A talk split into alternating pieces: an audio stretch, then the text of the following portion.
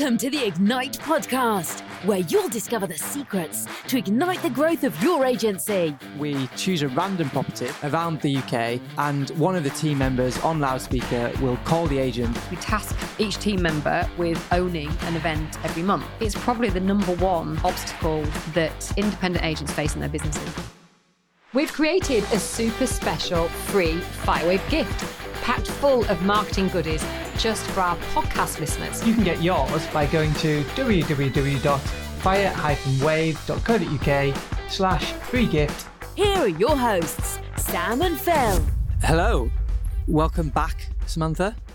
Nice of you to join us. Thank you. I have had a very nice couple of weeks off. Unfortunately, polar bears didn't get her. Unfortunately, polar bears didn't appear. So I was in a place called Svalbard, which is an island, an archipelago actually, way, way north of Norway. An island. A group of islands. We call them an archipelago. I put an S in the end and go for islands. it's an amazing place. And if you're connected with me on Facebook, you can go and bore yourself silly with stories of Svalbard. In fact, I said to my son, Have you watched my live videos? And he goes, No, mum, they're like 15 minutes long. So, yeah, my son's not my biggest fan. So, how do you know how long they are? When he, Because he looks at it and he goes 15 minutes and he goes, No, it's all right. yeah, but if you watched it live, you wouldn't know. We're not here to talk about Svalbard today, but there is a, a tenuous link, which is that one of the things I do when I go to strange and wonderful remote places is I like to go to write a book. So the two are interchangeable to me. So I get the peace and quiet, apart from the polar bears outside the window, and I get to really kind of distance myself from the businesses so that I can focus on the book I'm writing. And at the moment, I'm writing a book about building a dream team, and it's all to do with retention, reward, recruitment, the whole journey. Because actually, it's probably the number one obstacle that independent agents face in their businesses. Would you say that's true? Possibly What do you think the number one challenge is that they have? marketing. No, you see, I Lead think it's. I think it's team. Because actually, once they get the marketing right, then They, they, don't get it right. Once they do get it right, then there's a stranglehold on their business because they can't get the, the staff right. It Doesn't matter how good your marketing is if you haven't got the team. And you would argue it doesn't matter how good the team is if you haven't got marketing to fill your diary. I would argue that strongly. yeah. Okay. So let's say that they're equally important. Because even just without a team, with good marketing, you can earn six figures personal income, can't you? well, Alex did, didn't he, from Abode? Yeah. So, so I think in marketing. I think there is amazing. there's a tipping point where team becomes a more of a challenge. So that's what we're going to talk about today. We're actually going to talk about a very specific part of team building, which is your team meetings. And I think that this is something that, we've struggled to get right over the time that we've had our team. We didn't even used to do team meetings or we did them very ad hoc. And now we're very stringent about making sure that they always happen at the same time and the same day every single week. And we have a structure that we think fits our brand and fits our targets and goals and our purpose and vision and our values. And so what we're going to do is share that with you to see how that maybe compares with your team meetings. Or if you're not doing team meetings and you would like to start, even if there's only two of you, a team meeting is still really crucial. And to really kind of share with you what's worked for us and maybe what hasn't worked for us. Yeah, and probably a word of warning before we start. We have members in Firewave that have meetings every single day. We have members in Firewave that have meetings before the office opens at nine o'clock. We have members in Firewave that have monthly meetings. We have members that do these meetings as fast as physically possible to make sure that they're not spending any extra pennies that they don't need to. Mhm. Ours are completely different where they are three, four, five times the length they need to be. yeah. And we have been challenged on this, haven't we? Particularly by our ops manager when he started working with us. And he challenged us on them and said that they could be made much more streamlined. Yeah, from a financial point of view, a direct finance point of view, they're probably not the greatest idea, but we want to share with you the exact structure we do, the frequency, the purpose, and everything that's involved, and the reasons why we do it this way. Hmm. Because we have had conversations, as Sam says, when we got challenged on it, we did have conversations to exactly why we do it this way, and, and is it possible we could streamline it to make it a bit more, Well, just a bit more cost effective, I can't think the fucking word, efficient. efficient. Yeah, we were challenged whether we can make the, the meetings more efficient. And we could, We definitely could. But we choose not to. Choose not to. And there's some good reasons why. Yeah, so we'll start with frequency. We have our meetings every week without fail, whether we're here or not. We're actually recording this on a Tuesday morning, and we have just had our Tuesday morning meeting. Yeah, so they start at 10 o'clock, 10 o'clock sharp. They were getting towards five past, etc. So, uh, how do we make sure they start at 10 o'clock? by saying we're going to start at 10 o'clock, whether they're in the room or not. Yeah, then it can be a bit awkward when they have to roll in at 10.02. Yeah, because then they're oh actually entering a meeting that is already in progress. And that is the best way of getting your meetings kicked off at 10 o'clock because otherwise, or whatever time you choose, otherwise you'll say, right, we'll wait for everybody to be here. And then people just use that time. Yeah, so they start at 10 o'clock and they can go on for an hour, an hour and a half, two hours, something like that. The diaries aren't up until 12 o'clock. Yeah. So, and during that time, the phones are totally ignored. At first, we used to, people used to rush out and answer the phone, but they could be out for 10, 20 minutes mm. and then they totally miss what we're talking about. It could be something really important that we specifically wanted that person to hear. So we made the decision that actually, what are we going to lose by not answering the phone? It- We've got a voice mail service that picks everything up, and as soon as we're finished, everyone calls them back. Yeah, it, it's 90 minutes once a week. We can cope with that. And the benefits of everybody being included then at far outweigh the calls you could miss. We feel anyway. So we're going to just share our way of doing it. It's not necessarily the way of doing it. I've read more books than I care to count on how to do a team meeting, including books that are literally just about team meetings. I still think that we've got some way to go with ours, but I think I would give ours nine out of 10 actually for our meetings. I think they, they tick all the boxes that we would want them to tick, which is they're fun, they're educational, they're inclusive, they develop a feeling of community, belonging, culture, and they put at the forefront of people's minds the most important things to the company, which is things like our core values, mission, purpose, and vision. So, as Phil says, we have them once a week. Yeah, and we want them to be quite a relaxed atmosphere. So the first thing we do, hopefully, when people arrive at about five to ten, is um, we have breakfast that is prepared by a local company and picked up by. Do you pick it up, Sam? I don't even know how it gets there. uh, Tess picks it up. So I remember the team picks it up and it changes every what it is. Sometimes it's nice and like bacon sandwiches, and sometimes it's not nice and it's like garlic, ultra strong garlic mushrooms, which is very unnecessary for that She, time of the morning. she uses her imagination, but it's good. It's always a surprise. It's good fun. But yeah, the fruit always goes down well, and uh, bacon sandwiches always goes down very, Mm-hmm. very well. And where's our fresh croissants as well?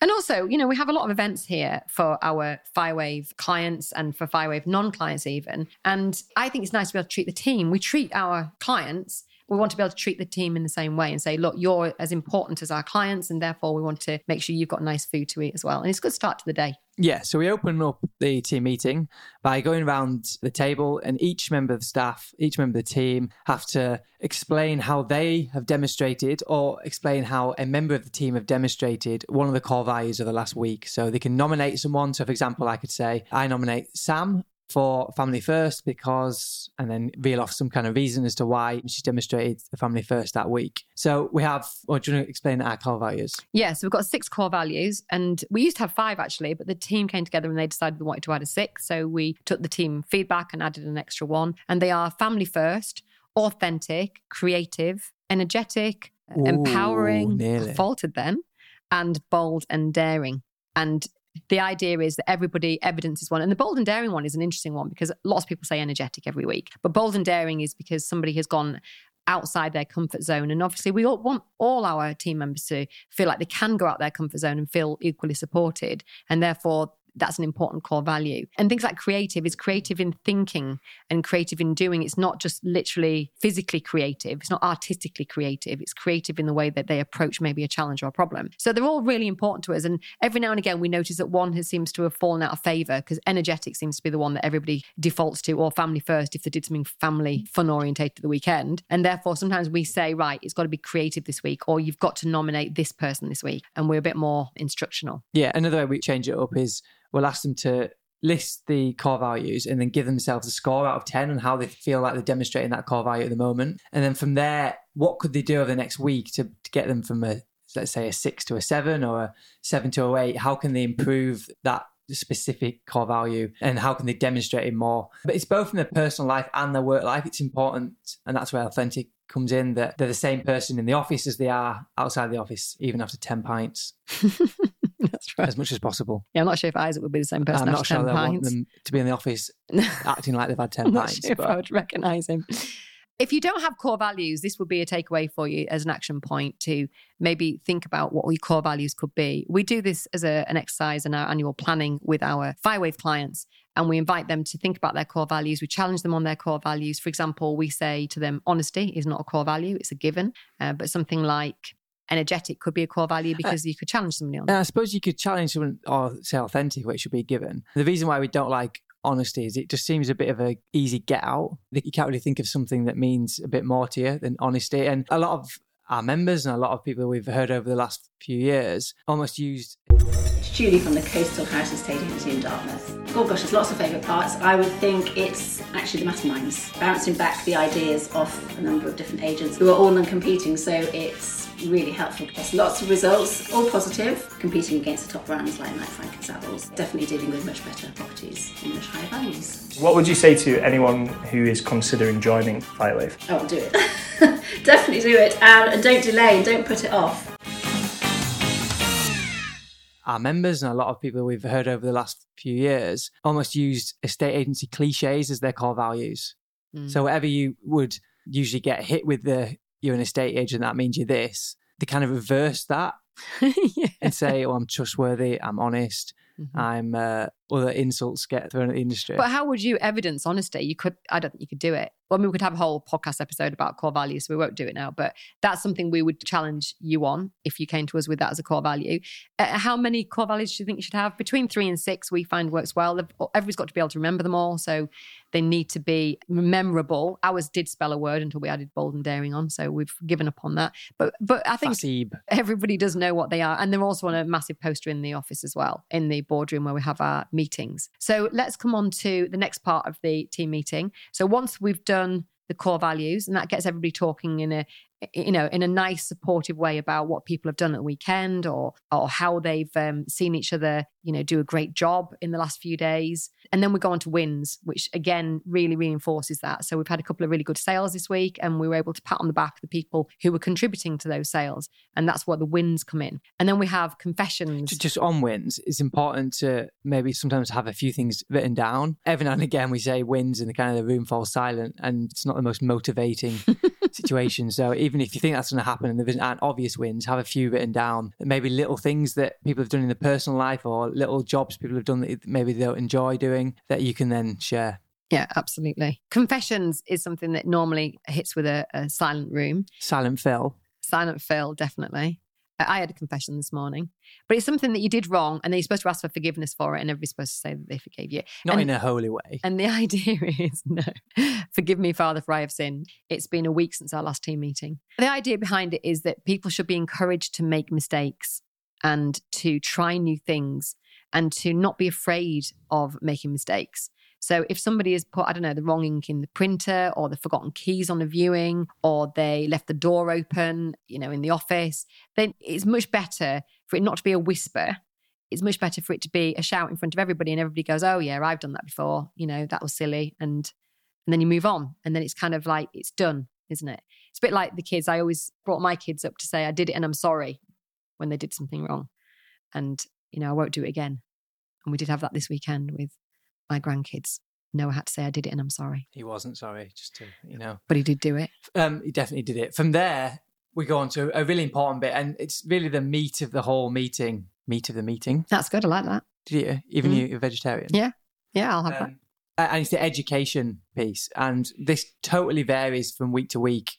So we'll give you some examples of the type of things we do. So, and you may have been on the end of some of them. So yeah because we do them as some of them as lives don't we No, no, no. What I mean is, well, this is what I mean. So some weeks we choose a random property and we don't choose uh, Oh, one locally around the UK. And one of the team members on loudspeaker will call the agent and request a brochure, ask some quite challenging questions about the house. And they're usually questions that we've been asked that week that we maybe we found challenging. So why isn't it sold? would they take an offer yeah, will they take a low offer, etc. And what we do as a team is we write down what they do well, what they maybe could improve on, and then we discuss it afterwards.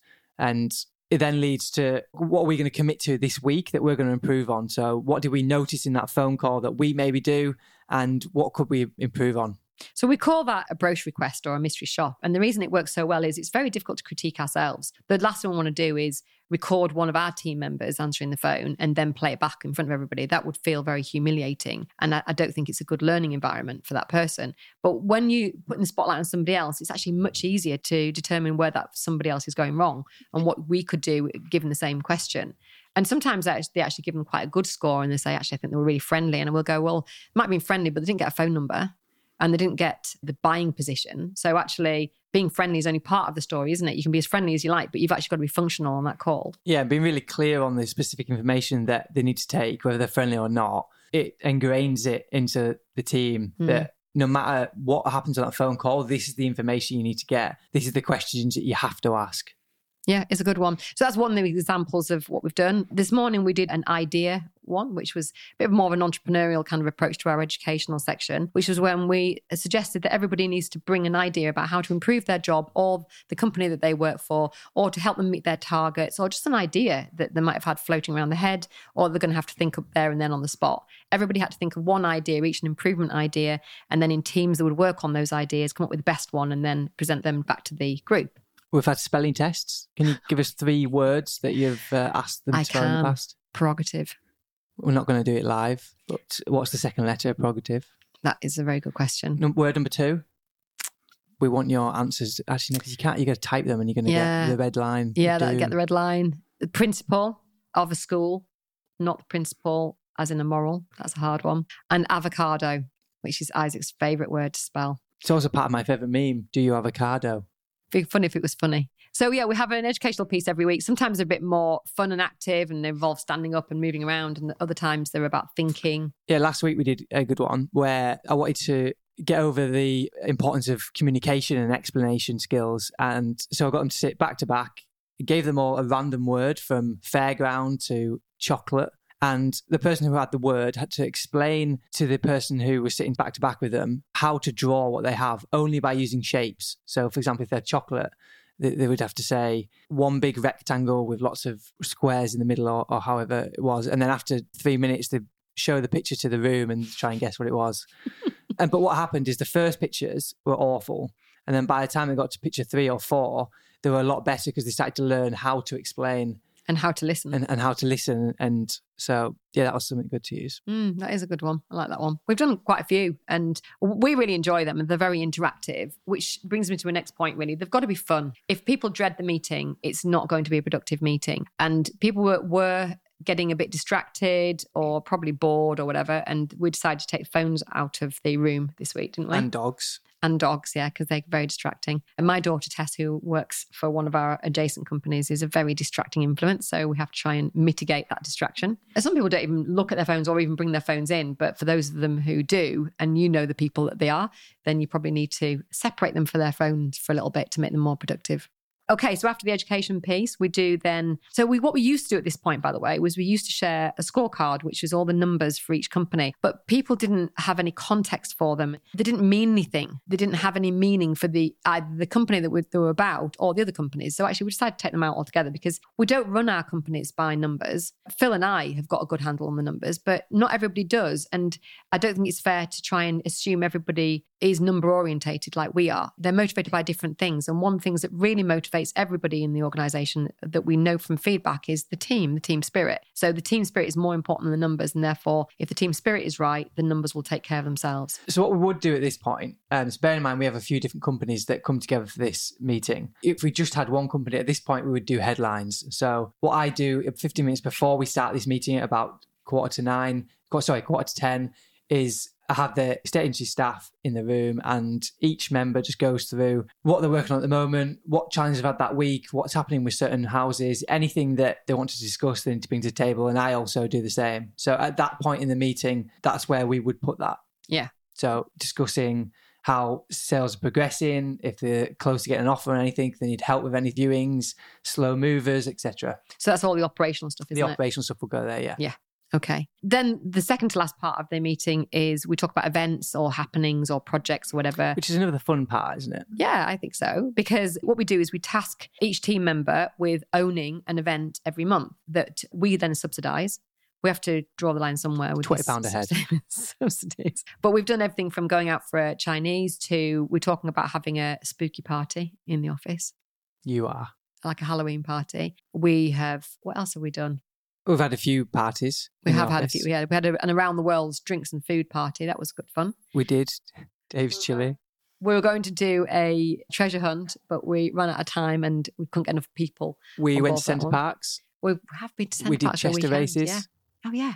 So we have been to some good things, haven't we? So that's something we do every month. And each team member, as I say, can come up with an idea for the following month. And then they have to own and organize that event for the month. And it's usually in pairs because we've got enough people to be able to do that. So at the moment, we're running on about 16 people, I think, altogether in the team. And therefore, there's enough people to be able to do sort of one and a half people per month. And then the last part of the meeting, which is really important, is traffic lights. And we we use traffic lights a lot as an indication of where somebody is in their own mind about how they're approaching a project or their work or in general. Yeah, the important thing to note with this is to to explain to the team that this isn't a workload. This is how you're feeling. So you could have a mountain of work to do that day, that week, that month, and still be a green, or you could have no work on and be a red. Because what we're finding is everyone was saying amber, red, just because they were scared to note that they had no work to do. So we have to be really clear what, the purposes were. And actually, our target is that everyone's agreeing. It's not a good thing for someone to be an amber or red. So it's really important to explain the reason why you're doing it. And what you'll find is some people always just say amber. So you need to ask maybe the reasons why they're amber. What can they do this week or the next? What can they do today to get them to a green, or who could help them do that? Mm-hmm. And some people as well wear it as a badge of honor never to be a red. Thinking Hannah, start she's a bit of a superwoman and she likes to always say she's green or amber or I can handle it. And we've got to try and encourage her to be able to be more open with that and ask for help when she needs it. She's she's like that in her personal life as well. And what you'll get with that kind of person is you could get burnout. But by the same token, she's a very capable person, used to a very big, busy workload and life as well. And therefore, somebody who hasn't got those kind of competing conflicts in their life might feel that even with a very small workload, they're already an amber or even a red. So you've got to look at the person, what you're asking them to do. I find that long term, big, important projects tend to put people into amber red, whereas people like, say, Claire and Lois, who are on the phones, and so their job is very short term. They're organizing viewings same day sometimes. So therefore, they don't have to keep information in their head and they don't have to have, meet a deadline. And therefore, they're always green. So you've got to look at the overall impression of what you're getting from that person. But what you're looking for is trends. If they're always red or they're always amber, then you need to have a chat with them and seeing how you can help. And the rule is if they say they're a red, they have to accept help or ask for help from somebody. Whereas if they're an amber, which they quite often say they are, they're stretched but still okay. And that's it. That wraps up the meeting and wraps up the podcast it doesn't quite wrap up the podcast because I wanted to say some more things about it. I want to say that you've got to keep it motivational and fun. You've got to have a really nice atmosphere. We make sure we do it in a nice room. You've got to make sure that you're not trying to like squeeze into the kitchen. If you're going to have it in your main office because you don't have another room, then shut the door and put the close sign on it. If you can go somewhere else, even into a coffee shop, that's a nice thing to do. Maybe once a week. We used to do that actually. We used to go to okay. home ground. Yeah. Well, me and Firewave did. We'll have to bring that back in again. And really to make sure that you know the purpose why you're doing this. You're doing this to foster team spirit uh, in the most positive way, to keep everybody moving towards the goals that you've set collectively for the company and make sure that everybody's happy on their journey to do that. And that's it. If you've got does that a, wrap it up? That does wrap it up. So if you've got a topic that you'd like us to cover on a future podcast, and we will be talking a lot more about team over the next few weeks as I continue to write my book. We've got a very exciting copywriter coming up. Oh, that's good. So then we'll talk about everything to do with teams, marketing, lead generation. These are all the topics we normally cover, but we also cover things like bravery and endurance and not as personally, but we have some amazing guests on that come and talk about those kind of things. We're very lucky with the guests we get. We have really fantastic guests and they've done really amazing things, much more impressive than we've done, but each to his own and each to his own adventure. We've created a super special free Firewave gift packed full of marketing goodies just for our podcast listeners. You can get yours by going to www.fire-wave.co.uk slash free gift and following the simple instructions. That's www.fire-wave.co.uk slash free gift.